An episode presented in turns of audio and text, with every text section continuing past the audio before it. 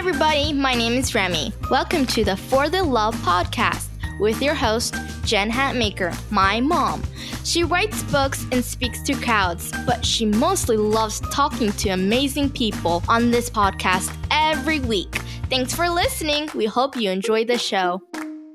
Hey, everybody, Jen Hatmaker here, your host of the For the Love podcast. Welcome back to our lovely podcast community. You are so beloved here, and I am so happy to have you. Now, listen, you guys, you are in for it today in the best way.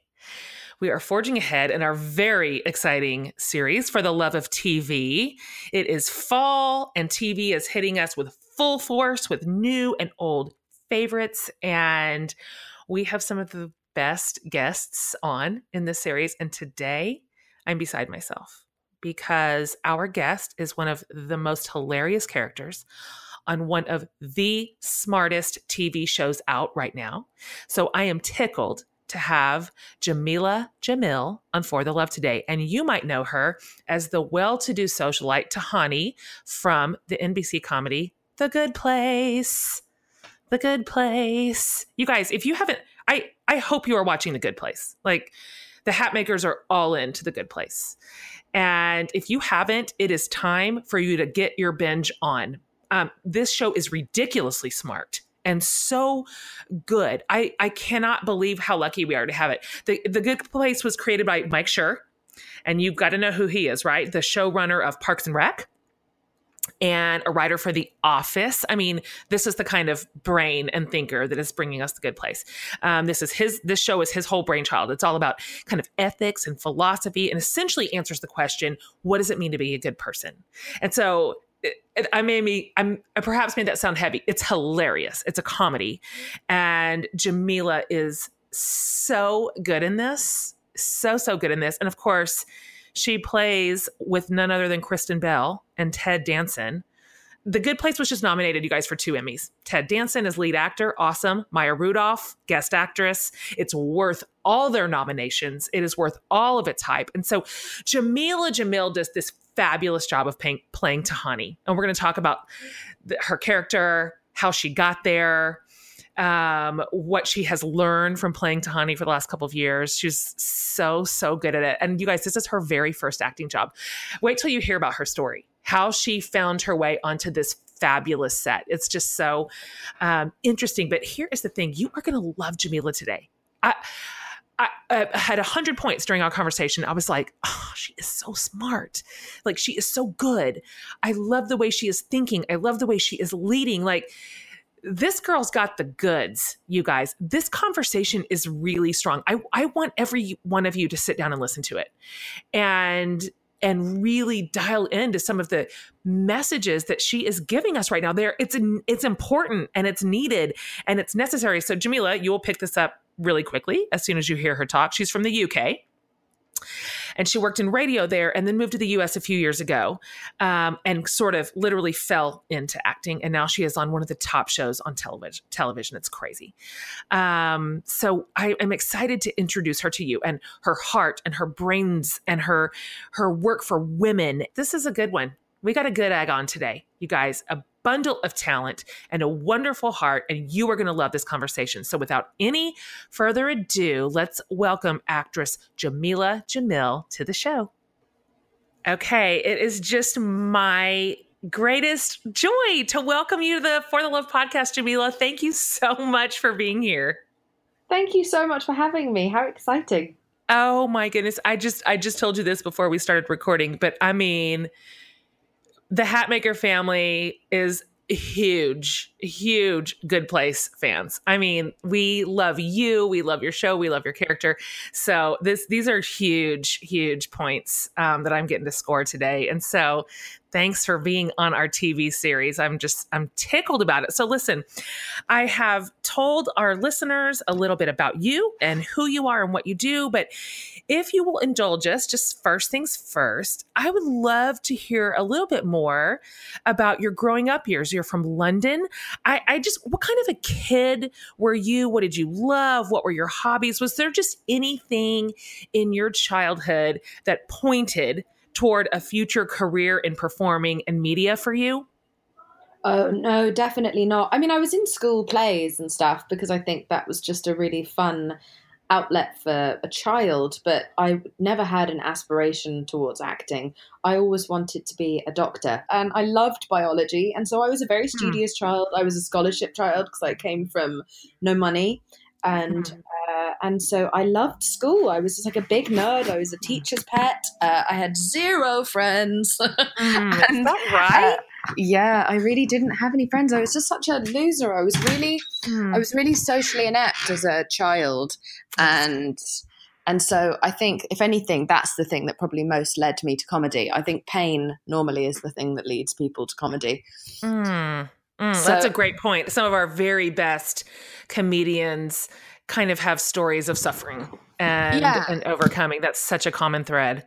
Yeah, and I was um, I was deaf as a child, and so I had to have constant operations as a little kid, and I think that also made me more socially inept because I would go through periods of not being able to literally hear anything, and I would take loads of time out of school to have operations to try and get my hearing back. And it really wasn't until I was twelve that I had steady-ish hearing.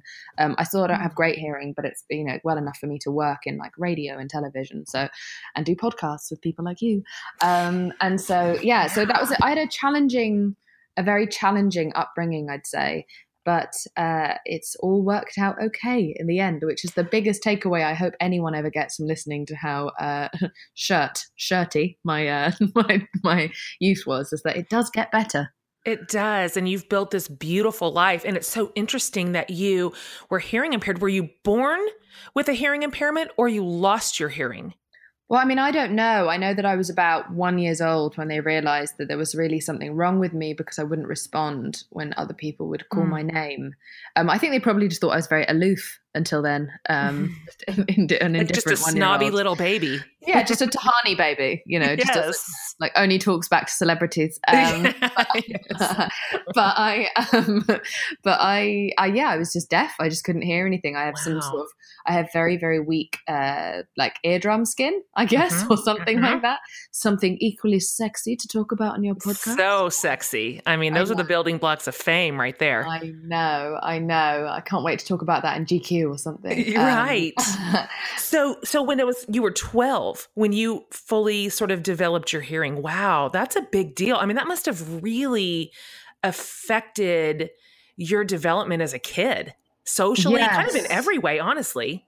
Yeah, I'm still really starey. Like I'm still a starey person. Like I oh, stare sure. at people because you you have to look at people to be able to lip read and and you can't really rely on your hearing, so you become hyper vigilant as a person. You know, like normally when one of your senses, your vital senses, yep. comes down, the other ones like accelerate. So I'm I'm basically Spider Man. Uh, is what That's, I'm trying to tell you. It's yeah. not a terrible skill at no, a party. Uh, Are you but, fluent uh, in sign language still?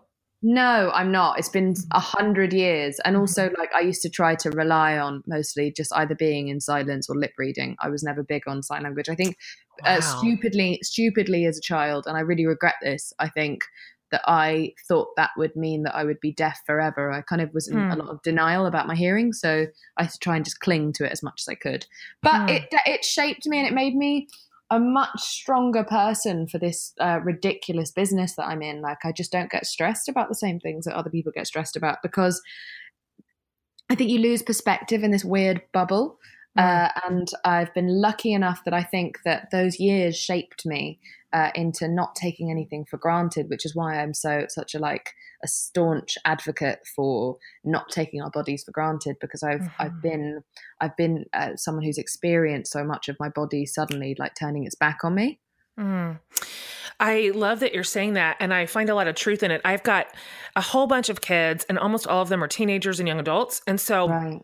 What I notice in their peer group is that some of their lives have been so comfortable and so charmed and the parents put the bumpers up on the bowling alley their entire life to have mm-hmm. just any uh, avoidance of any sort of struggle pain loss failure anything. We just cushioned it so much that they are rolling into young adulthood like fragile hot house plants. I mean they just wilt in the sun and I think there's something to be said um, for letting our kids struggle and even suffer through something. And it creates more resilient adults.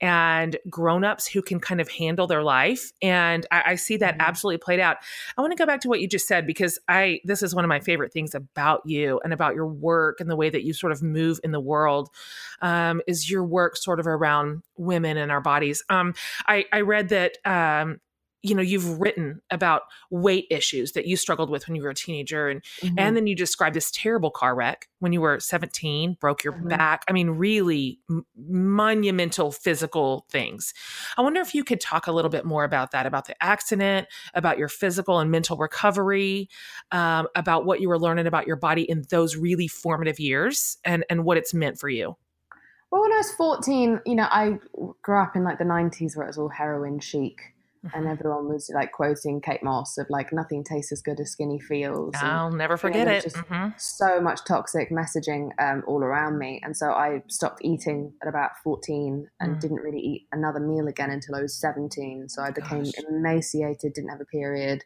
uh, hated myself, still thought I was fat even when I was like seven and a half stone. I had mm. terrible body dysmorphia, which has kind of only just started to go away this year. I'd wow. say probably.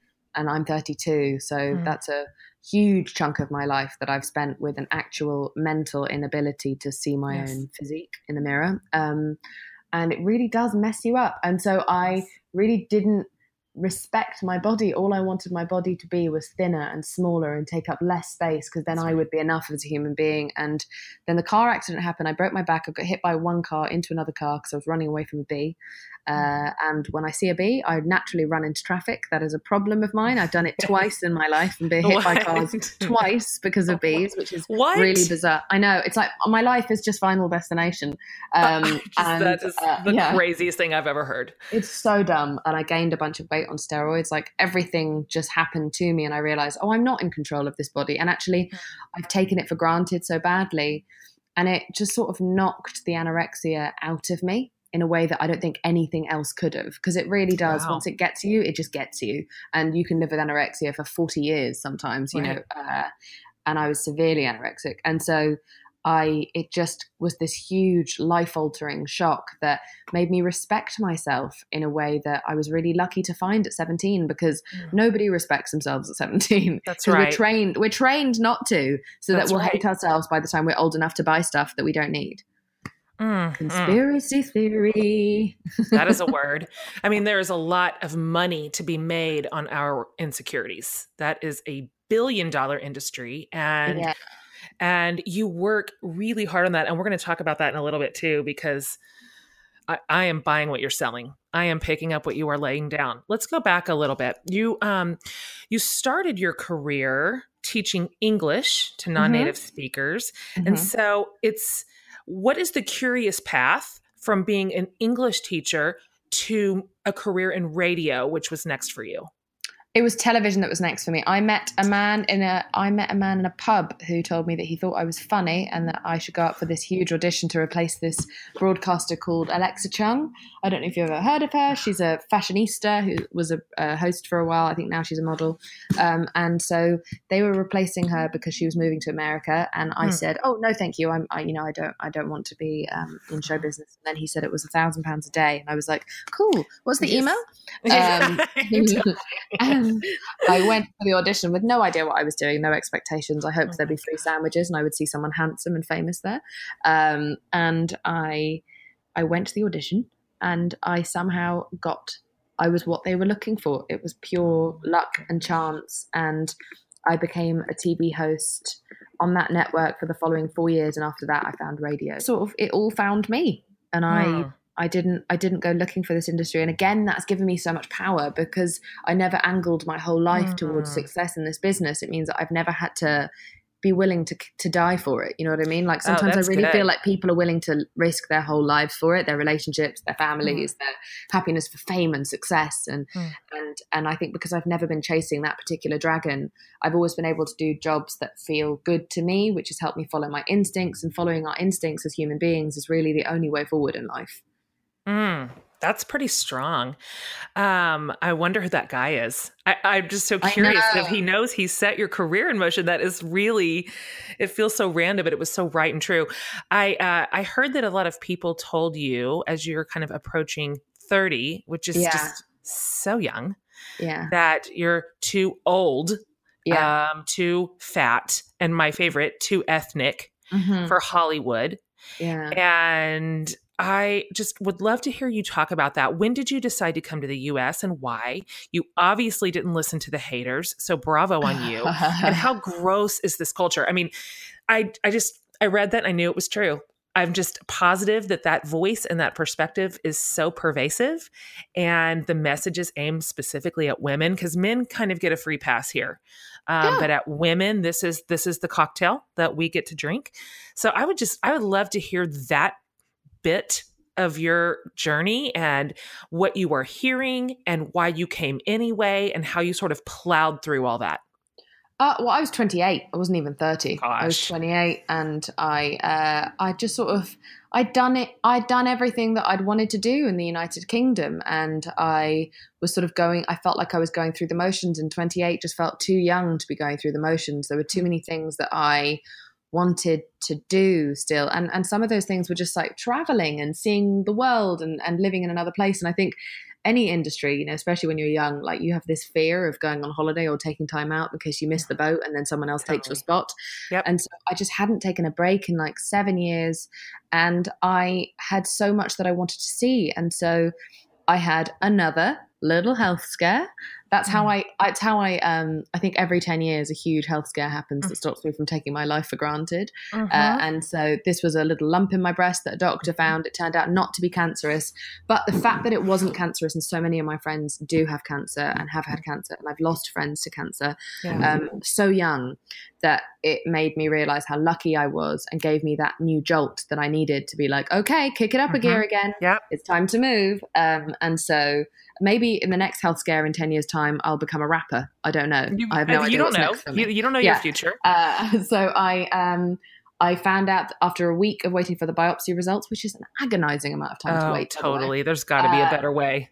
That I had the all clear. I just needed the lump removed. I mm. booked a one way ticket six weeks from the date of the lumpectomy, and I wow. moved on my own to Los Angeles with no visa, with no oh contacts, with no idea what I was doing, with no friends. Um, I left the relationship I was in, I quit my job, and I was just met with like six weeks of doubt, mass mm. doubt, and like really people imposing their fear for themselves on me. Really. Oh, I'm sure. Like, you know, like your family, your so friends. Scary. Yeah, no, but also like colleagues. Every everyone was just like, "What are you doing? You've built up this whole career here. You, are mm. too old to go and start again at 28." And but this is our ind- industry where we're just sort of like, you know, you're almost at the end of the road at 28. You know, you're almost washed up. You're lucky to still be here when you're so old and haggard. I don't even know how to receive it. And men are somewhat evergreen in the industry, and we so shoot men, we shoot men in HD. Like, yeah. we, we we want to see as much of their wrinkles and grey hairs as possible. We think it, we call it salt and pepper. Yes. Yeah. Whereas with a so woman, angry. we call it over the hill. You yeah, know, of course. It's so it's so bizarre how much more receptive we are to men aging, and we think men age well and women just sort of wither away. That's not true. All the women I know have only improved with age, both I in completely agree. and in spirit and in body. And the way that everyone like sort of loves themselves so much more when they get older and they appreciate themselves so much more and it makes them stronger because they're spending less time thinking about their looks more time thinking about growing their lives and their families mm-hmm. like people just become better with age and we just seem to like kill women off after the age of 25 mm. So this this is what everybody's saying to you. You are hitting discouragement kind of on mm-hmm. every side. You don't have people in Hollywood. You're there by yourself. Mm-hmm. I mean, this just feels like you are at the bottom of quite a mountain to climb. So what happened? What happened next? I heard that you got an audition for The Good Place when it was basically a state secret. Yes. And I would just, we would love to hear about how that audition came about um, and and sort of that process into the space you're in now? Well, I was uh, signed to Three Arts as a writer, and um, because I've been writing columns, uh, like comedy columns, for eight years, and I wanted to turn everything into. A, I had an idea for a, a show, and so I was writing that and working with them. And then this audition came along, and it was for an annoying, overly tall English woman who was from mm. Pakistan but had a posh English accent. And, was, and, they just they were like, "Well, she's annoying. It's you." Uh, and, uh, they insisted I just go and try for it, and there was a big like tug of war between us because I just didn't feel like I, you know, I respect acting as a car, as a craft, and I'm a huge TV mm. and film fan, and so hmm. I just didn't feel like I had the right to roll on up and even dare to try for something like this. But they really, really heavily pressured me into going and giving it a shot, and so wow. I went with the idea that, well, at least I'll meet Mike Schur, and then right. that'll be like a bucket list thing ticked off. Yes. And I went and somehow again somehow i was what they were looking for i was in the right place at the right time and mike knew that i really didn't know what i was doing and just decided on me and he basically only submitted my tape to the network is that um, right? and this so is your much, first acting job by the way. I mean first, yeah. that's just crazy how did you even know how to prepare? Did you have anybody helping you? No i didn't know what i was doing. I just memorized the lines on my own and went in and just did whatever I was told. And you know, ten years of a TV experience where you're just yeah. you know how to take direction from someone and, and like look down a barrel and perform somewhat. But this was different because this wasn't me being myself. This was being this complete caricature of a human being. Mm-hmm. Um, and thankfully, I had a really annoying friend um, in England who I probably am no longer friends with, who I based the whole of Tahani off of. So I read That's hilarious. I read the character and I was like, oh my God, this reminds me so much of this person. And so I just stole her personality and went in and performed it in the room. And it was exactly what they were looking for, weirdly. But Mike was so supportive of me. He was mm. so kind and so supportive. And the producers were so great with me. And they were just, you know, like I, I guess Aubrey Plaza hadn't had that much acting experience either when she started on Parks and Rec. And yeah. I think that Mike can spot something in people that they can't spot in themselves and he just knows how to nurture people's kind of confidence and skill set. And so yeah he's just like he's the dad of of our dreams. Do you know what i mean? I love hearing this so much. This is giving my tv loving heart so much joy.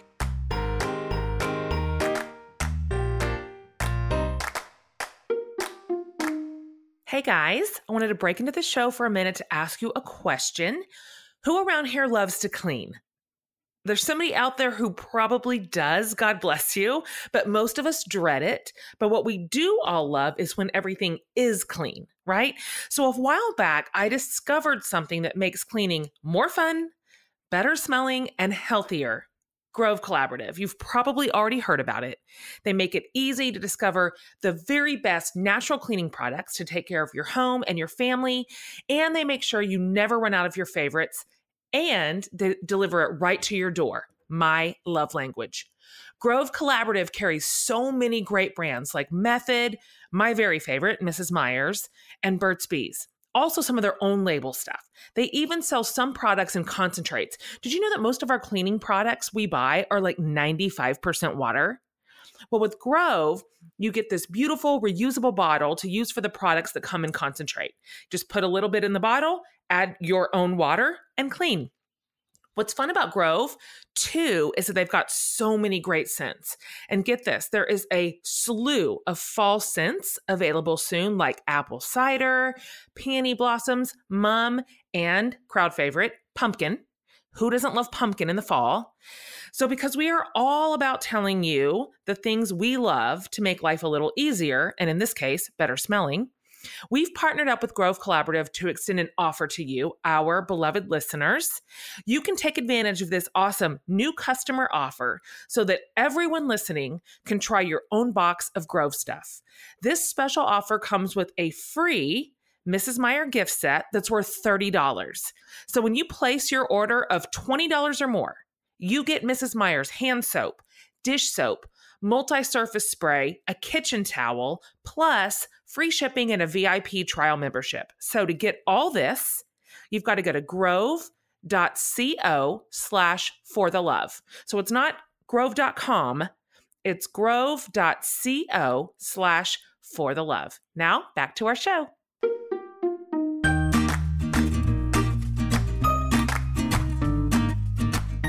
I want to talk about your character, Tahani, because she's a real piece of work. And yes, we love her. In our family, we love her. She just cracks us up. And we've I actually we get to know her a little bit better in season two. Um, see a little bit more depth to her character and why she is the way she is. Yes. Um, so I I would love to hear you talk about Tahani a little bit more and and what has what is the good place in general taught you about um, the way we view the world with our own lenses through the lens of our own experiences and measure what is actually good. Like, what is playing Tahani for a couple of years taught you um, about yourself and about this life? Playing Tahani has taught me, first of all, to make sure that my motivations aren't corrupt when I'm doing nice things. Because mm. I think, you know, Mike calls it moral dessert. You know, that moment where you wait till the barista has turned back around before you tip the jar. That's what mm-hmm. he refers to that ah, as. Uh, yes. And so, like, avoiding moral dessert and recognizing that that makes me still a, like a, a slightly shady person. Um, so hmm. I'm definitely thinking about the point system more because of Tahani, but also mostly what Tahani's done is help me understand all the like in just really unbalanced uh, and insecure, neurotic people in this business that I come across mm. all hmm. the time. I'm surrounded by Tahanis, both male and female, all the I time. You are. Business. And so it's helped me understand them and realize that they are so desperate for everyone's attention and approval because someone took that away from them when they were young. Hmm. You know, I think a lot of people end up in this business because they want to be noticed by everyone. I think that they felt ignored when they were younger. I don't think it's always just a passion for acting. I think especially the people who go for the big fame, I really from from meeting these people and spending time with them, you really get a sense that they weren't loved by someone fundamental and so now they need to be loved by the world. And I think mm. there's a lot of that in Tahani. Not to get too deep, but mm-hmm. uh, but I do believe that, and I think I've developed more empathy for those people rather than just having disdain for them for being attention seeking in the first place. Mm, that's really compassionate and wise. Uh, I see that. Yeah, but I learned that well. from Mike Schur. You know. Hmm. That is that the kind of set he creates? Is that what the work environment is like? Um, I mean, because now you're in TV world. I mean, this is a completely different environment than what you are were accustomed to. What do you think of it? What's your assessment? What's your assessment of being on set? What's your assessment of being a part of a cast and um, the pace of it all? I just it, you've you're just in a new world. I, hmm, I'd say that it's being on set, being the world that he has created, really does feel like, honestly, like a like what heaven would be in a work environment. Oh, that's so I've nice. Heard, I have heard horror stories, especially with the Me Too movement. Like I've heard horror yeah. stories of the way that people and especially women are treated, and I could not have experienced more the polar opposite of that. He's a real die-hard, thoughtful feminist, not in this like virtue signaler way. He really just doesn't understand inequality. It just doesn't compute with Mike in any way, and so you really feel that on set. Everyone is treated like an equal, no matter what job they do. Everyone is respected the same. Everyone is treated the same. And the first thing he ever said to me when he hired me was, "We have two rules on set, and that's it. One of them is the best idea wins." Hmm. Um, and so whether the janitor came up with it or the writer yep. or the actor, where like we go for funny, so everyone has to feel like they can speak up. And he said that anyone who behaves badly will be immediately fired. Basically. Wow. So wow, there's a real, I love this. There's a real. It's the exact opposite because people get away with murder on on set in in this town, and everyone is nice. And it kind of like you know it really woke us up to the fact that okay, wow, there is, you know, we're so lucky to be here, and so mm. therefore no one brings their bad day to work. No one is ever badly behaved, and you know what? Good dad, good kids. I think Hmm. Good dad, good kids. I think if the dad is, if the showrunner and if the creator of the show is a good person, it mm-hmm. trickles down. And I think if the creator of the show is a toxic person, that trickles down as well. 100%. And we can even just look at Mike's sort of body of work yeah. and observationally see these are the roles he creates for women this is the environment yeah. he creates for them to thrive and to lead and mm-hmm. to sort of take take the front position and and that that tells me a lot that communicates yes. so much to me the sorts of women um, that he works with and helps write for and create space for i i'm i'm, I'm impressed and i'm moved um, by the worlds that he makes. And yes. so it's so I'm so happy to hear you say that that that is your lived experience yeah. sort of under his leadership that And he's got loads of female friends and we have a really equal writing team um agenda wise and we have a really equal directing roster which never happens. It's so he's, true. he's he's he's he makes it his goal every year to try and get it as close to 50-50 of male and female directors as hmm. possible and he moves mountains to do that because there just aren't that many female directors um, working at, because of like just discrimination against women in Hollywood. And so Mike goes out of his way to make sure everything's 50 50. Megan Amram um, and Jen Statsky are two of his top writers, two mm. very young women. Um, and he's married to this really successful, powerhouse, amazing woman. He just is, he's the, he's the example of, of what progressive behavior can can bring to the world like look at how mm. successful he is look at how happy yep. he is if this you he's a great example of how inclusivity actually enriches the soul and enriches your life and enriches your bank account he's yeah. so rich yeah. would you ever want to take your hand at directing are you interested in that at all no no, no, definitely not. No, I like barely remember to brush my teeth every day. I have zero attention to detail, and I think it's important to know your strengths and your weaknesses equally. and so, I, uh, I, I don't have that. I'm not that guy. I never will be that guy. Uh, I think yeah, it's really, yeah, I think it's really, uh, it's a really amazing job to have, and I think we need so much more, so many more women to do that job. But I don't think I'm the person I'm it. not either. I, am the one with big ideas and big dreams, but then I need a very robust team to pull any of it off because the Absolutely. details are when where the for me the train just leaves the tracks. I'm yeah. not exactly sure how to get there. I just think I know what the end looks like. So I'm with you entirely. We don't we're not good at everything. My gosh. No. Um. So let me tell you this. I have to tell you that as as a woman and as somebody mm-hmm. who serves women, uh, my whole life's work is serving women and I've got daughters. Mm-hmm. Um, I really love, love, love, love, and I applaud you for the I Weigh movement that you have started. And listeners, we'll have this all linked, so uh, don't worry, we'll get all this in your hands. But how much of a really fierce advocate you are for body and life positivity and mental health. I mean, your voice is really strong in this, um, very decisively clear, dead on correct. And so I would love for you to talk a little bit about why you started this, what this is. I think this is crucial for women to hear about right now and to hear from strong women that they love and admire and respect like you. Um, and of course, like all things do, this began with the Kardashians, right? Yes. Can you talk a little bit about it? Oh, the irony of it starting with the, the Kardashians. Irony. Like I, so it's called I Weigh, and it was a an accidental movement that began. It was so mm. organic. It really was with no intention of of going anything further than me putting one post on Twitter. But basically, mm. I saw a picture of the Kardashians, who are a very like uh, they are a very successful group of women. They are business yes. women. They have built an empire. It's one of the most spectacular empires in the history of the industrial age. Yeah. Uh, because Kris Jenner is a marketing genius and she's she an is. unrivaled business person, in my opinion. But I saw these pictures of this family of business women, and then there were numbers written across their bodies. And rather than that number being net worth, which is what it would be if there was a picture of men next to hmm. numbers, mm it was how much they weighed. Yeah. and uh, and the post was saying, "Who do you think looks like they weigh the least? What do you weigh?" Mm. And this was an account followed by about you know th- like hundreds of thousands of young of girls, all of whom were then panicking because they were the same height as Kendall, but they weighed more, and this, that, and the other. Um, and I just thought, oh my god, it's 2018. How are we still unable to write a woman's net worth in anything other than pounds and kilos? Mm. And so I just wrote what, I, and once I'd clicked on it to see it, because of the algorithms of social media, hundreds right. of these posts started coming up, and it was like Selena Gomez, 52 kilos, Taylor Swift, Ugh. and this, that, and the other. And all these women who were like, who are nearly billionaires are being reduced to nothing more than, than a number on a scale that is yes. being made up by someone who doesn't know them.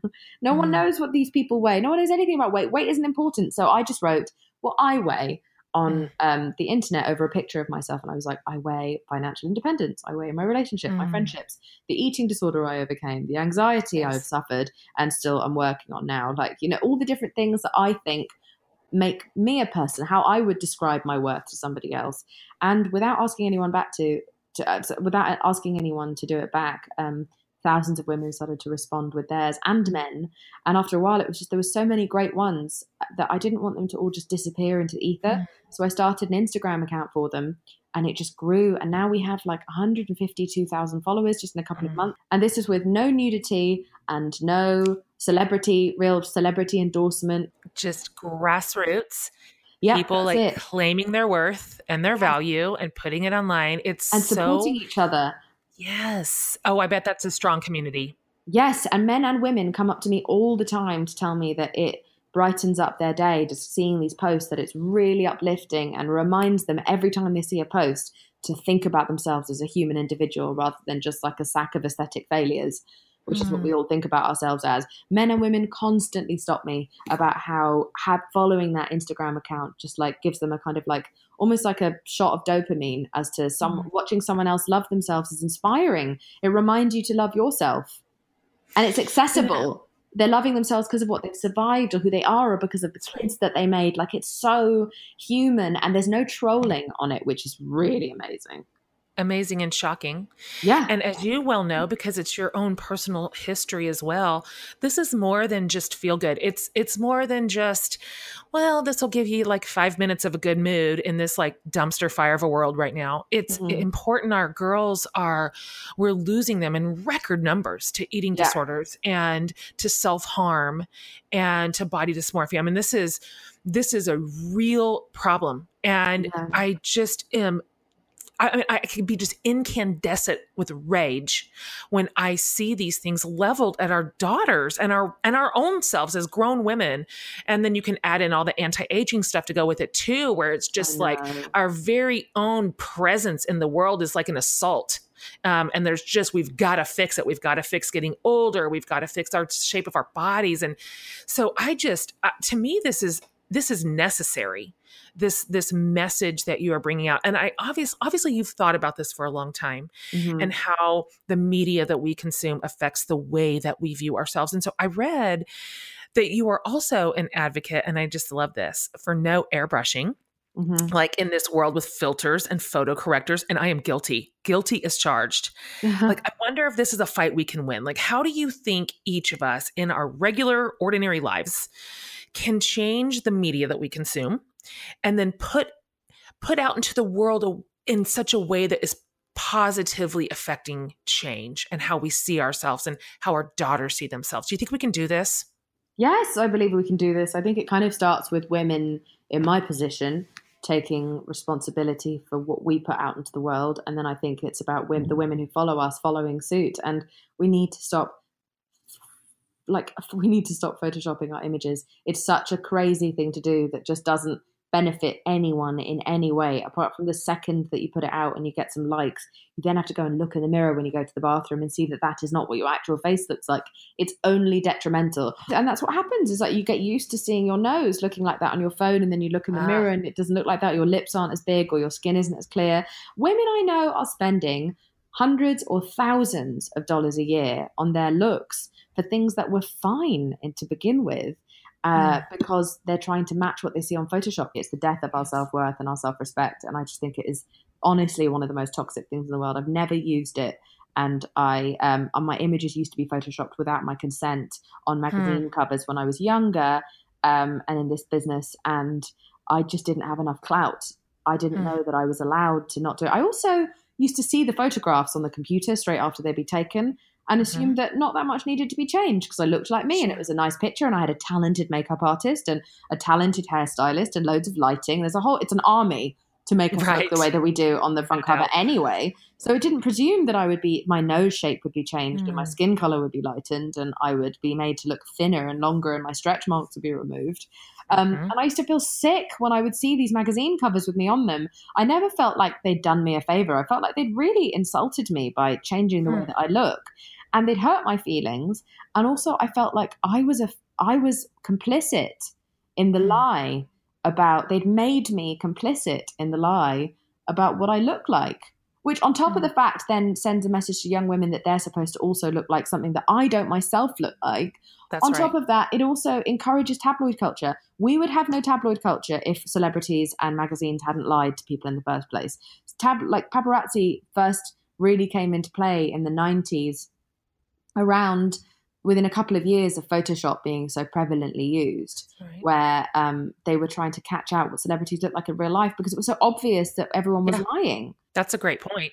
Like in in a, even though it wasn't in my control, I was complicit in a lie, and mm. I wouldn't say anything afterwards because I just feel so so embarrassed.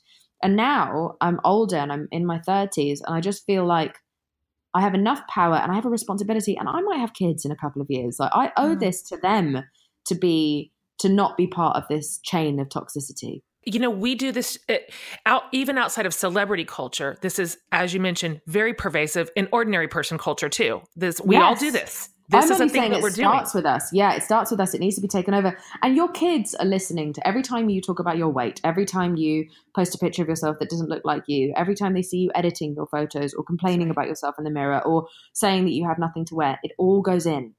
Hmm. I definitely got that from my mother and my mother's friends, you know, and the way that they would speak about their bodies and themselves like that. I internalized all of that.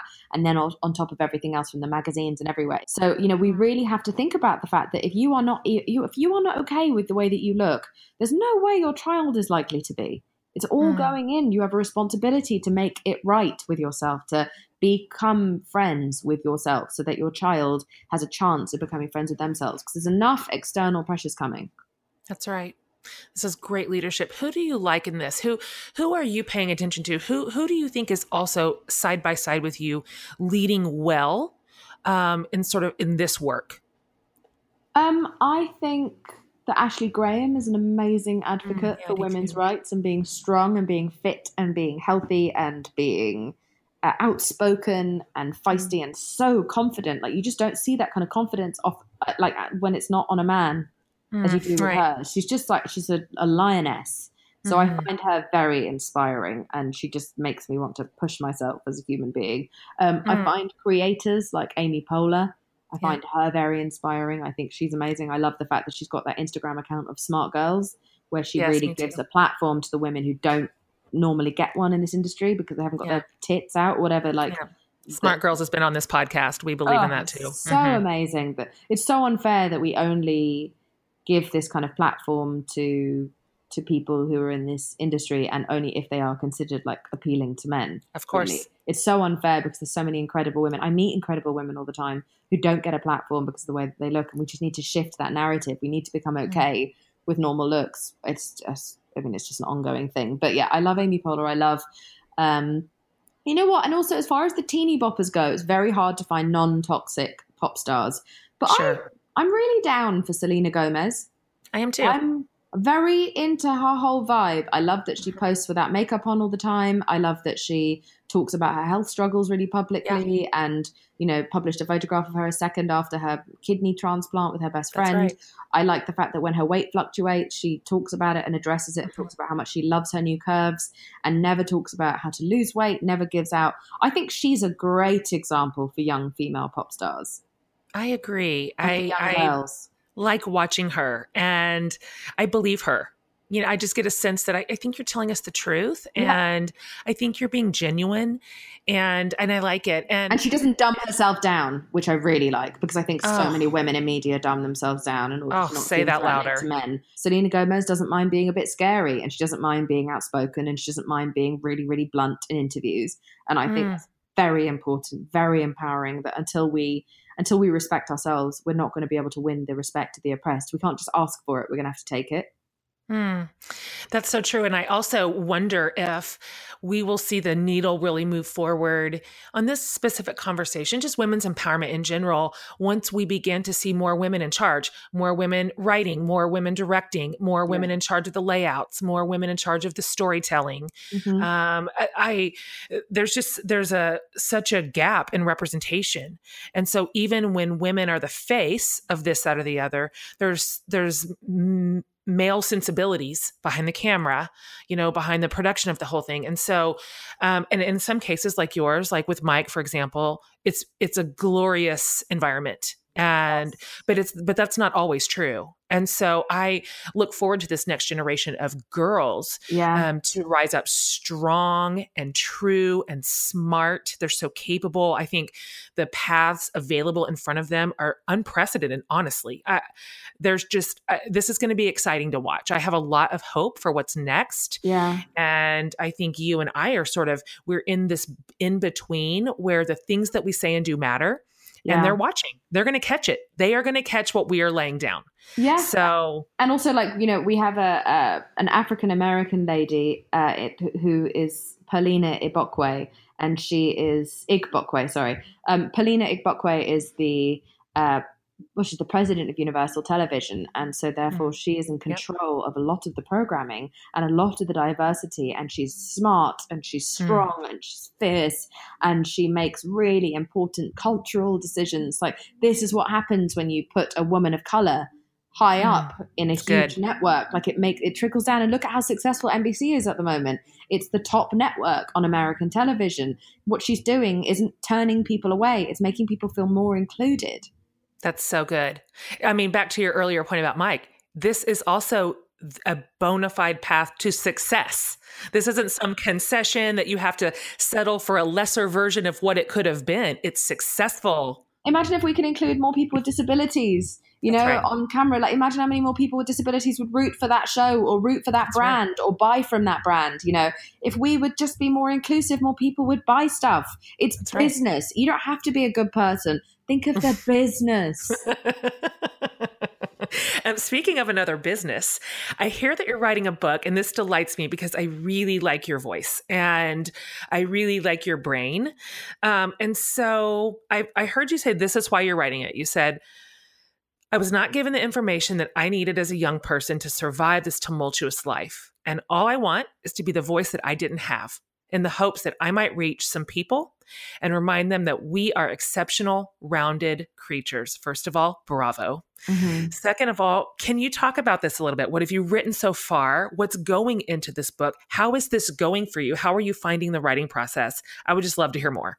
Um, I the book is it's basically just a way to navigate around the trials and tribulations and shame of being a young person in this world, especially a young woman, especially a young woman of color. But it's a book mm. for everyone. But of course, I have a bigger female following than I do men, and and also right now I'm, I speak for those who don't have enough of a voice, and I believe that is still currently women, unfortunately, even in 2018. Yeah. Um, I was a columnist for Cosmopolitan magazine for like eight years and so in England. And so mm. because of that, I guess my format is probably I'm an essay writer. I always have been an mm-hmm. essay writer. I wrote a blog earlier this year about consent and one about I Weigh and one about airbrushing. I write blogs that go out on the Huffington Post or on my own blog.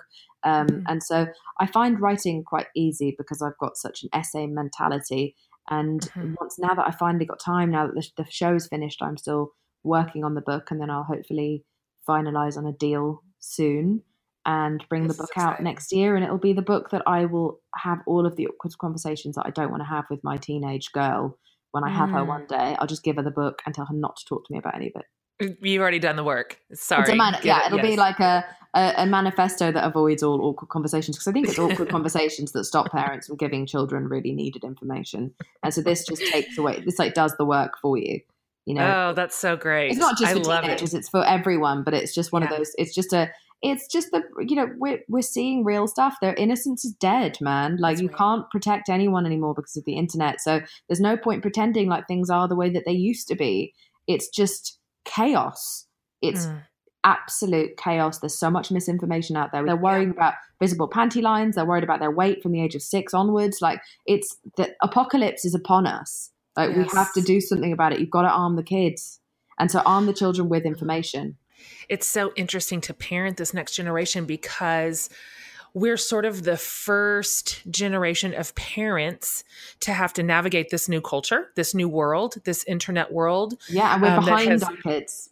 Oh my God. I, I, would say we're profoundly behind. And yeah. um, so many of us are still just clutching all of our pearls and we're panicked and thinking if we don't look it in the eye, it doesn't exist. Um, when the fact is, you know, the data is telling us everything to the contrary. You know that our kids are struggling and their online culture is making them terrified and lonely and giving them destructive habits and ideas. And so, yeah, I, somebody's going to have to just show up and start talking straight. That's just a fact. So I, this is also kind of what the smart girls movement does. Back to your earlier reference, they do mm-hmm. a really good job of just dialing it in tight, saying, this is where you're at. We see you. Let's find a healthy path forward. And so when you get that book out there, I will sing it from the rooftops. Does it have a title yet? Or are you still fleshing that out? Uh, yeah, I don't want to tell anyone yet. It's a whole. oh, it's a whole. Wait. It's a whole thing. oh, this is so exciting for you. All right, listen, let's wrap this up. These are three questions that we are asking all of our guests mm-hmm. in the TV series and just whatever pops to mind. Okay, here's the first one. What was your favorite TV show when you were a kid? My favorite TV show was Friends. It was friends. And because oh. I didn't have any friends of my own, really, they were my friends. And so I still talk about them as if I grew up with them, which I think really creeps out my boyfriend. Uh, like I refer to them all as like by their character names. And I'm like, this reminds me of that time Chandler did this. And I, I do this on a daily basis. Uh, so yeah, everything I know I learned from friends. Oh, that's so good. Um, I've seen every episode of Friends at least six times a piece. All of it, every one of them. Yeah. Um, so here's the next one. Before you came to Hollywood, who was your like this is the person I have to work with someday person? Who's your like that's your gold star. I want to be a, a part of a cast with this person. Will Smith. Oh, nice. It's a good he's goal. My, my have you met him? I have met him. Yeah. Um, I almost died uh, of just uh, like just. I didn't know I could love someone so much who I didn't know um yeah will smith is like you know fresh prince of bel air was also like another huge Same. huge part of my will smith and jennifer aniston i'd say in equal in equal parts are the two people that i would most just die if i got to work opposite and spend time with because i just think they're both fabulous inside and out and i've only met Same. jennifer briefly um but will smith i met and had like a had a really i sat next to him once at a dinner and had a very long, long and personal conversation with him. And I won't divulge anything about that, but I will say that he is truly the greatest individual inside and out. That he, the man is made of just solid gold, and I've never met someone who deserves their success more than he does because he's such a good person. Even still, even after all of this success and and mega fandom, he could be so jaded, but he's not. He's such a gentleman, and he's such a good egg. What a nice thing to say. Yeah. God, I love that you're saying that. Okay, here's the last one. This is a twist on the question we ask every single guest in every single series. Um, what TV show is saving your life right now? Uh, what TV show is saving my life right now? Oh, uh, Killing Eve.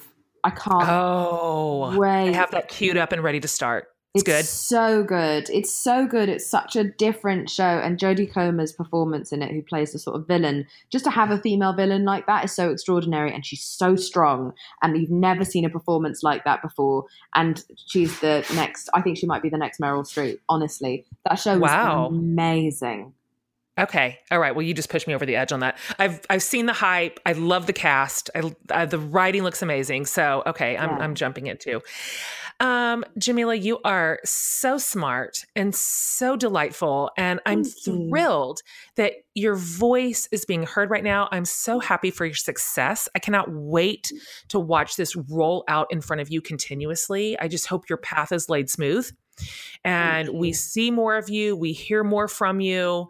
Um, that your star continues to rise. It is really a pleasure to meet you. Can you just tell everybody where they can find you um, and all that good stuff? Well, you can find me on The Good Place on NBC. You can also find me on Instagram at Jameela Jamil Official. You can find me at Jameela Jamil on Twitter. And most importantly, you can find my, and most importantly, you can find my I Weigh movement at I underscore weigh, which is just a museum of love where I guarantee that whether you contribute or not, and I hope you do, you will feel better about the world after going on that Instagram page. It's Beautiful. Thank you for creating it. We need it. We're hungry Thank for you. it we need some good news in the world right now. And yeah. that is such a bright spot, such a Thank bright spot. You. And we're thankful.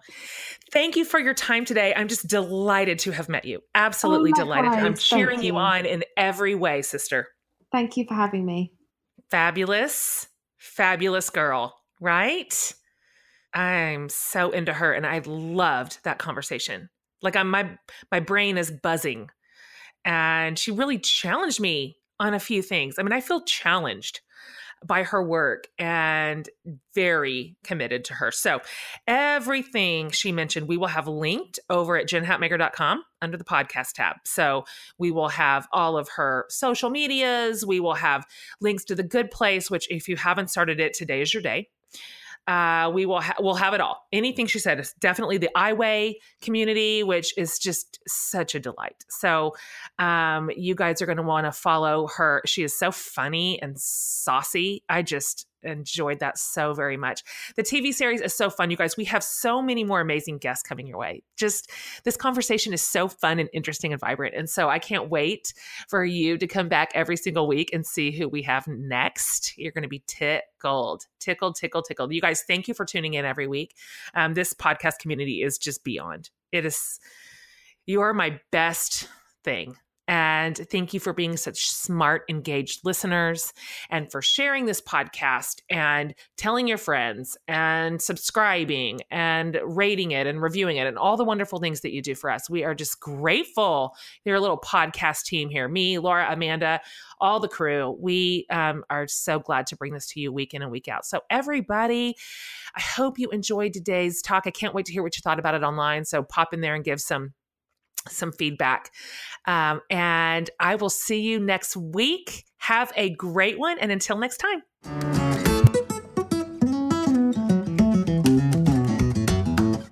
Hey guys. We're back for another segment of Jen's favorite things. So, this is the part of the show where I share about some wonderful companies that are producing amazing products and giving back to charitable organizations and really worthy nonprofits. Plus, they have exclusive discounts and extras just for you, our podcast listeners. So, here are today's favorites. Raise your hand if you'd like a cozy and inviting home with less stuff. Michael and Smith you may know her as the Nester on social media, is the queen of cozy. Her new book, Cozy Minimalist Home, has so many practical ways to transform your home into a cozy, livable space. You can buy Cozy Minimalist Home right now on Amazon or wherever you get your books. Looking for a treat to serve at the holidays? Nutty Snacks are all natural snack mixes that are gluten free and grain free vanilla, cinnamon, chocolate, peanut. There's a nutty snack for every taste. And just for our listeners, get a limited edition for the Love snack mix for free that I picked out just for you with any purchase. So go to nuttysnacks.com and use the code for the love at checkout. Bare Soaps offers all natural soaps and candles that support women in India with fair wages. Bare has gorgeous gift sets to make giving even more special this holiday season. And just for our listeners, you can get 15% off your purchase with the code Jen Hatmaker 15. So head over to bare-soaps.com and use the code Jen Hatmaker 15. That's it for today's show. Hope you enjoyed this chat. Be sure to subscribe to my mom's podcast and give it a thumbs up rating if you like it. From the whole Hatmaker family, I hope you have a great week and see you next time.